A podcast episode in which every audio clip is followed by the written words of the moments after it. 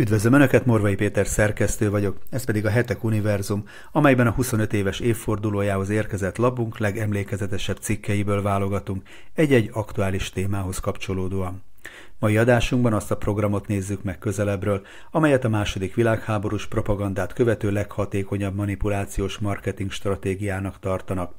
Bár felületesen szemlélve úgy tűnhet, hogy a modern nyugati társadalmak spontán váltak egyre nyitottabbá és érzékenyé a ma összefoglalóan LGBTQ ideológiának nevezett eszmékre és életmódra, a folyamat azonban több mint 50 éve tervezetten zajlik, a marketing iparvezető szakembereinek a részletes programja alapján. Következzen tehát egy áttekintés arról, hogyan alakította át a homoszexuális lobby a társadalmakat. Első rész. A 20. században a második világháborús propagandát követő leghatékonyabb manipulációs marketing stratégiának nevezi a meleg lobby programját David Kupelian amerikai újságíró.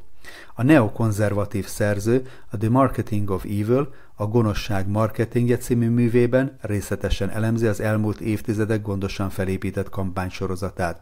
Kupelián könyve 2005-ben jelent meg először, és azóta a kibővített, aktualizált változat már a 12. kiadásánál tart.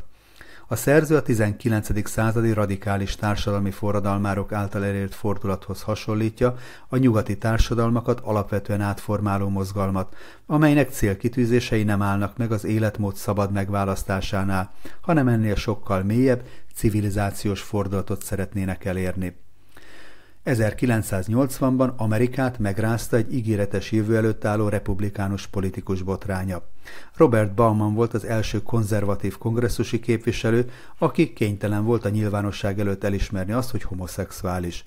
Bauman nem önként vállalta a coming outot. A Marylandi képviselőt tetten érték, amikor egy fiatalkorú homoszexuális prostituáltal rendezvúzott. A négy gyermekes családvédő politikus ekkor már nyolc éve volt a kongresszus tagja, és a republikánusok arra számítottak, hogy a képviselőházban többségben lévő párt majd őt választja a frakció elnökének. A 43 éves politikus bocsánatot kért mindenkitől, titkos hajlamait annak tulajdonította, hogy öt éves korában egy tinédzser fiú megrontotta. Ennek ellenére Bauman a botrányt követően mindent elveszített. Képviselőházi karrierje kettétört, családja szétesett, vagyonát elveszítette, és befolyásos barátai is otthagyták. Ma már szinte elképzelhetetlen az a világ, amikor egy politikus homoszexuális életstílusa ilyen, pontosabban bármilyen megrázkódtatást vált ki nyugati demokráciákban. Pedig a 70-es években úgy tűnt, hogy a szexuális devianciák az aktivisták törekvései ellenére minden korábbinál nagyobb társadalmi elutasítottságba ütköznek. A később meleg büszkeség néven ismerté vált társadalmi mozgalom születésnapját általában az 1969. június 11-én történt úgynevezett Stonewall lázadáshoz kötik. A New Yorki félreeső mellékutcában működő Stonewall bár népszerű volt a homoszexuális szubkultúra tagjainak körében. A szórakozó helyet a Manhattani olasz maffia ellenőrizte, és emiatt a rendőrség figyelmét is felkeltette. Az egyik ilyen razzia után a vendégek közül többen összeverekedtek a rendőrökkel. A csetepatéhoz a környékről több hajléktalan banda is csatlakozott, így a rendfenntartók szorult helyzetbe kerültek. A közrendet csak hajnalra sikerült helyreállítani. A liberális sajtó és politikusok egy része igyekezett túlzott rendőri erőszaknak, kisebbség ellenes intoleranciának feltüntetni az eseményt, de a Stonewall lázadás a kortársak szemében nem javított a homoszexualitás társadalmi megítélésén, sőt, inkább erősítette azt a képet, hogy a társadalom deviáns rétegei kapcsolódnak a jelenséghez. Szükség volt ezért a szavak és a jelképek megváltoztatására. A korai LGBT mozgalom eredetileg a rózsaszín háromszöget tekintette jelképének, amelyet a történelemben a nácik használtak a homoszexuálisok megbélyegzésére. A második világháború után ebből a stigmából az aktivisták igyekeztek pozitív szimbólumot formálni, de mivel a rózsaszín háromszög magában hordozta az elnyomás képét, ezért a mozgalom új identitás képző logót keresett magának, amit büszkén viselhetnek. Az 1978-as San Franciscoi meleg felvonuláson mutatkozott be először a szivárványos zászló, amelyet Gilbert Baker, egy helyi melegképzőművész alkotott. Baker számára az egyik inspirációt a legismertebb korai homoszexuális színészikon Judy Garland Over the Rainbow a Szivárvány felett című dala jelentette, amit az Óza nagy varázsló főszereplőjeként énekelt. Garland az 1969-es Stonewall lázadás előtt egy nappal halt meg gyógyszer túladagolásban. A New Yorki melegbárban a nevezetes estén a vendégek rá is emlékeztek, mielőtt a razzia megkezdődött volna. A másik forrás a 60-as évek világbéke utópiája volt, ami különösen az amerikai egyetemeken lett népszerű olyan homoszexuális művészek hatására, mint a hippi mozgalom költőjének számító Ellen Ginsberg. A szivárvány, mint a béke szimbóluma természetesen bibliai eredetű. Az özönvíz után Isten megbékélését és szövetségét jelképezte az emberiséggel. A Noéval való szerződés azonban a házasságot és a szaporodást tette kötelezővé az emberek számára amint ezt Isten kétszeresen is hangsúlyozta. Azután megáldotta Isten Noét és az ő fiait, és azt mondta nekik, szaporodjatok és sokasodjatok, és töltsétek be a földet. Ti pedig szaporodjatok és sokasodjatok, nyüzsögjetek a földön, és sokasodjatok azon. Áll a Teremtés könyvének 9. fejezetének elején. Noé és fiai az özönvíz előtti kortársaiktól eltérően megőrizték a házasság eredeti, egy férfi, egy nő formáját. A nagy kataklizma után Isten ezt a mintát a szivárvány jelével megerősítette. Ez a jele a szövetségnek, amelyet én örök időkre szerzek közöttem és ti köztetek. Az én ívemet helyezem a felhőbe, és ez lesz a jele a szövetségnek közöttem és a föld között. Azért legyen tehát az ív a felhőben, hogy lássam azt, és megemlékezem az örökkévaló szövetségről. Ez a szövetségnek a jele, amelyet szerzettem én közöttem és minden test között, amely a földön van áll a Teremtés könyvének 9. fejezetében. A meleg mozgalom tehát egy olyan bibliai szimbólumot sajátított ki magának, ami eredeti tartalmában éppen az ellenkezőjét jelentette, hiszen Isten a szaporodásra és sokasodásra vonatkozó felszólítását négy mai fogalommal heteroszexuális házaspárnak adta. Az eltulajdonított jelképet azonban az alkotók meg is változtatták. Isten szivárványa egy ív volt az égen az emberiség számára, amint azt a természetből jól ismerhetjük a mai napig. Gilbert Baker azonban ezt a szivárvány ívet kiegyenesítette és új tartalommal töltötte fel. A radikális művész nem először forgatott ki vallási jelképet. Egy olyan amerikai homoszexuális performance csoport tagja volt, akik apácáknak öltözve rendszeres vallásgyalázó utcai előadásokat is tartottak. Az LGBT szivárvány első formájában 8 színt tartalmazott, amelyben, amint azt az alkotó Gilbert Baker 2017-ben nem sokkal a halála előtt az ABC televíziónak adott interjúban elmondta, minden egyes színnek megvolt a maga jelentése. A nyolc színű zászlónak azóta számos variációja készült, leggyakrabban az egyszerűsített hat színű változatot használják, ami mára az LGBTQ mozgalom világméretű jelképe lett. Egyre több nyugati nagyváros június-júliusban szivárványos zászló rengetegbe öltözik. Közintézmények, nagyvállalati irodaházak, nagykövetségek, utcai kirakatok és magállakások ablakait is az értelmében és formájában kiforgatott szivárvány díszíti. A meleg mozgalom a jelképek mellett a szavakat is előszeretettel sajátította ki. A többség szemében ugyanis még a görög-latin hibrid kifejezés, a degradáló fogalmak, például a szodómia kiváltására bevezetett homoszexuális szó is negatív képzetekkel társult. A homoszexuális összetételben az első tag a látszat ellenére nem a homo, vagyis ember jelentésű latin szóból ered, hanem az azonost jelentő homos görög szóból. A fogalom tehát az azonos nemű emberek, mind férfiak, mind nők közötti szexuális vonzalmat fejezi ki, nem pedig valami általános emberi tulajdonságot. Kevéssé ismert, hogy a homoszexualitás kifejezés megalkotója egy 19. századi magyar író műfordító Kertbeni Károly volt, aki 1824-ben Bécsben született, de gyerekként családjával Pestre költözött. A többnyelvű fiatalról Hatvani Lajos azt írta, hogy ez a rosszkedvű, izgulós, távolról sem tökéletes író az egyik legkiválóbb magyar emlékirat szerzője. Kertbeni olyan magyar szerzőket fordított németre, akik egyben személyes ismerősei is voltak, mint Arany, Jókai vagy Petőfi. Külföldön pedig megismerkedett Heinrich Heinével, George Sandel, Andersennel és a Grimm fivérekkel. Még Pesten találkozott egy fiatal emberrel, akit homoszexuális kapcsolatai miatt megzsaroltak, és ezért öngyilkos lett. Ettől kezdve különös figyelemmel kísérte a homoszexuálisok helyzetét, és egy idő után maga is több ilyen kapcsolatot kezdeményezett.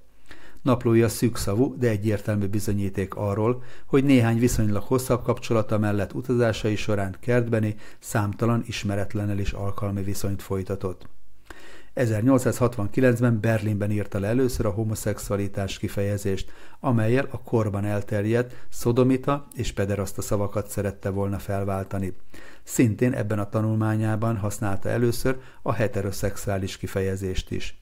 Ezek a fogalmak német közvetítéssel a 20. század első felében az egész világon elterjedtek. A meleg mozgalom korai aktivistája 1882-ben hunyt el Budapesten, sírja a Kerepesi úti temetőben található. A Stonewall lázadás után azonban az aktivisták új fogalmat kerestek a mozgalom leírására. A választás a gay angol szóra esett, ami teli találatnak bizonyult. Nyelvtani szempontból ugyanis a gay sokkal rövidebb és változatosan képezhető szó, amelynek az alapjelentése is pozitív, úgy mint vidám, könnyed. Ráadásul a gay kifejezésnek a 20. században már kialakult egy frivollabb értelme is, amit a 20-as évektől a hedonista, de nem homoszexuális nagyvilági életstílusra vonatkoztattak. A 70-es évek elején a kifejezést úgymond elfoglalta az ébredező homoszexuális mozgalom, és önmagában, vagy valamint összetételeiben, úgy mint gay-friendly, vagyis melegbarát, gay rights, melegjogok, stb. kizárólag ebben az új értelemben kezdte használni, a sajtó hathatós támogatásával.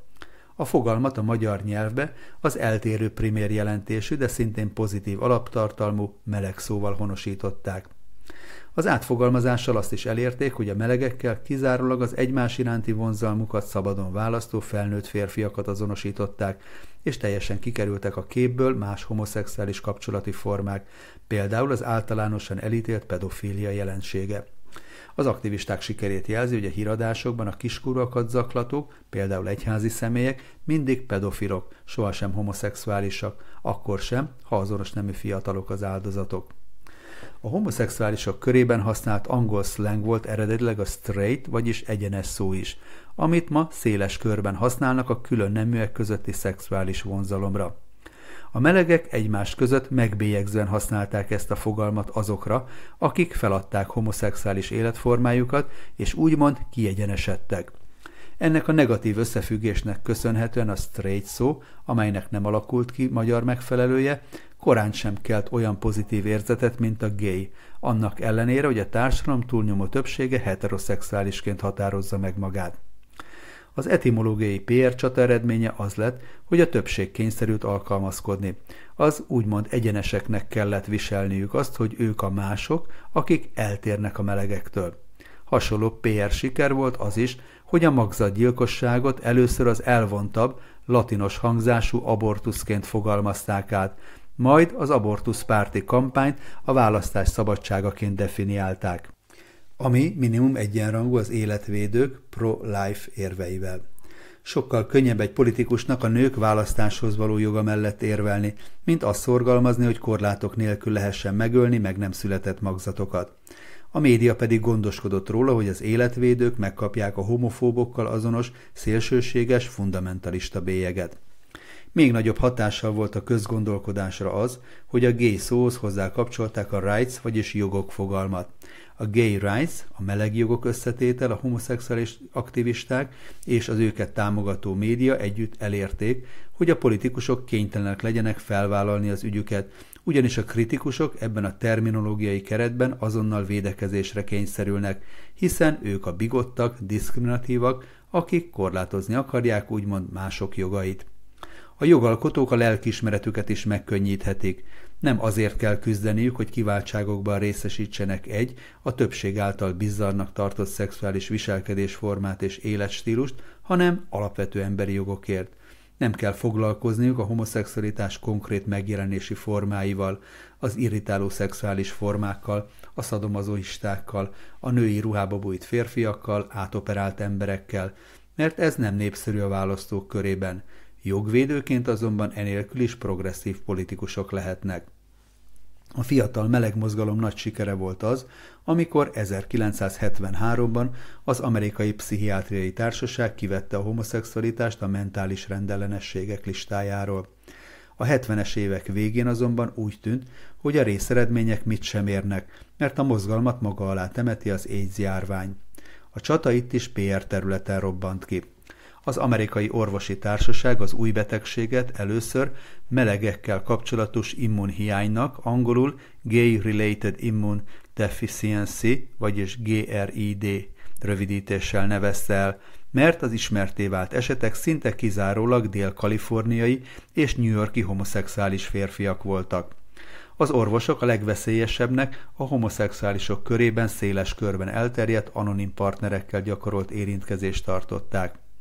Attól tartottak, hogy a meleg pest is megállíthatatlanná válik azok körében, akik évente több száz különböző partnerrel létesítenek kapcsolatot. A Journal of Sex Research orvosi szaklapban megjelent vizsgálat szerint a homoszexuális férfiak csupán 2,7%-a válaszolta azt, hogy monogám kapcsolatban él, és csak egy partnerrel volt életében kapcsolata. Ezzel szemben a válaszolók 21,6%-a 100 és 500 közé tette a partnerei számát. Egy másik, 1978-ban megjelent felmérés még szélsőségesebb életstílusra utal. Ez szerint a meleg férfiak 43%-a több mint 500, míg 28%-uk több mint 1000 partnerről számolt be. A járvány nyomán ezek a korábban jobbára titkolt tények nyilvánosságra kerültek. A társadalom megrettent, különösen miután kiderült, hogy a vírus nem csak szexuális érintkezéssel, hanem testnedvek útján is terjed. Egy floridai kislányt homoszexuális fogorvosa fertőzött meg, számtalan más áldozat pedig az ellenőrzés nélkül adott vérátömlesztések nyomán kapta el a betegséget, mint például Arthur S., a 80-as évek egyik teniszlegendája, aki 1992-ben halt meg AIDS-ben. Voltak, akik már attól tartottak, hogy a középkori lepra és pestis járványokhoz hasonlóan nyílt támadások érik a felelősnek tartott közösségeket. A melegaktivisták azonnal kampányt indítottak az orvosi elnevezés megváltoztatásáért, hangsúlyozva, hogy a fertőzés mindenkire veszélyt jelent. Ez így is volt, azzal a nem jelentéktelen pontosítással, hogy mindenkire veszélyt jelent, aki homoszexuálisokkal nemi vagy más módon közvetlenül érintkezik. Amint arról korabeli tudósításában a Time magazin beszámolt, 1982. július 27-én az amerikai járványellenőrzési és megelőzési központ rendkívüli tanácskozást tartott, amelyen egy ismert kutató Sasu Ziegelbaum javaslatára a melegekre utaló GRID járvány helyett új, semlegesebb elnevezést fogadtak el. Ez lett a ma kizárólagosan használt AIDS, vagyis Acquired Immune Deficiency Syndrome szerzett immunhiányos tünetegyüttes elnevezés. A nyelvészeti győzelemmel azonban a háború még nem dőlt el. Meg kellett győzni a döntéshozókat is arról, hogy az észkutatás és orvoslás kiemelten támogatott programokká váljanak. Ebben nem segítettek az olyan radikális csoportok, mint például az ACT UP civil mozgalom, amely 1989. decemberében az adventi nagyhéten elfoglalta a New Yorki katedrálist, miközben John O'Connor bíboros a vasárnap délelőtti misét celebrálta. A demonstrálók óvszereket dobáltak a hívők közé, és obszén jelképeket ábrázoló táblákkal vonultak a padsorok között. Az egyik aktivista az oltáról a földre dobta és megtaposta az ostjákat is. A botrányos tüntetésnek a rendőrség vetett véget. Új megközelítésre volt szükség a PR katasztrófa elhárítására. Ennek érdekében 1988. februárjában 175 különböző homoszexuális csoportot képviselő aktivista gyűlt össze a Virginia állambelei Warrentonban. A válság tanácskozáson a meleg mozgalom jövőjéről tárgyaltak. A konferencián részt vett a Harvard Egyetem két kutatója, Marshall Kirk és Hunter Medzen. Körk kutató-pszichiáterként a 200-as IQ feletti személyek számára dolgozott ki speciális programokat, míg Medzen a Howardon a társadalmi marketing területén számított kiemelkedő szakértőnek. Kiemelt kutatási területe volt a közvélemény manipulációs taktikák vizsgálata.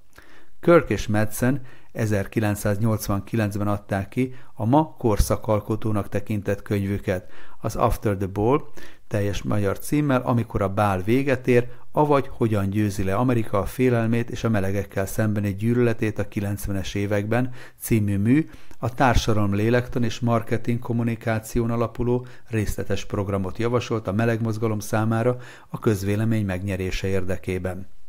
A szerzők három fő lépésből álló stratégiát javasoltak a homoszexuális lobby számára, amelyel állításuk szerint térdre lehet kényszeríteni a homofób Amerikát. Következő adásunkban ennek a máig érvényes programnak, programot megfogalmazó művel és következményeivel foglalkozunk majd. Ez volt tehát a Hetek Univerzum 18. adása. Köszönjük, hogy velünk tartottak. Korábbi részeinket a leírásban szereplő linkeken tudják meghallgatni. Hamarosan újabb izgalmas témákkal jelentkezünk majd, addig is kérem kövessék YouTube csatornánkat, amelyen naponta jelentkezünk aktuális hírekkel és interjúkkal, valamint a hetek.hu online híroldalunkat is. Akik pedig szeretnék támogatni további podcastjaink elkészítését, a videó alatti sávban található köszönet gombon tudják ezt megtenni tetszés szerinti összeggel. Előre is köszönünk minden felajánlást, és természetesen a megtekintéseket is. Viszont hallásra a legközelebbi találkozásig.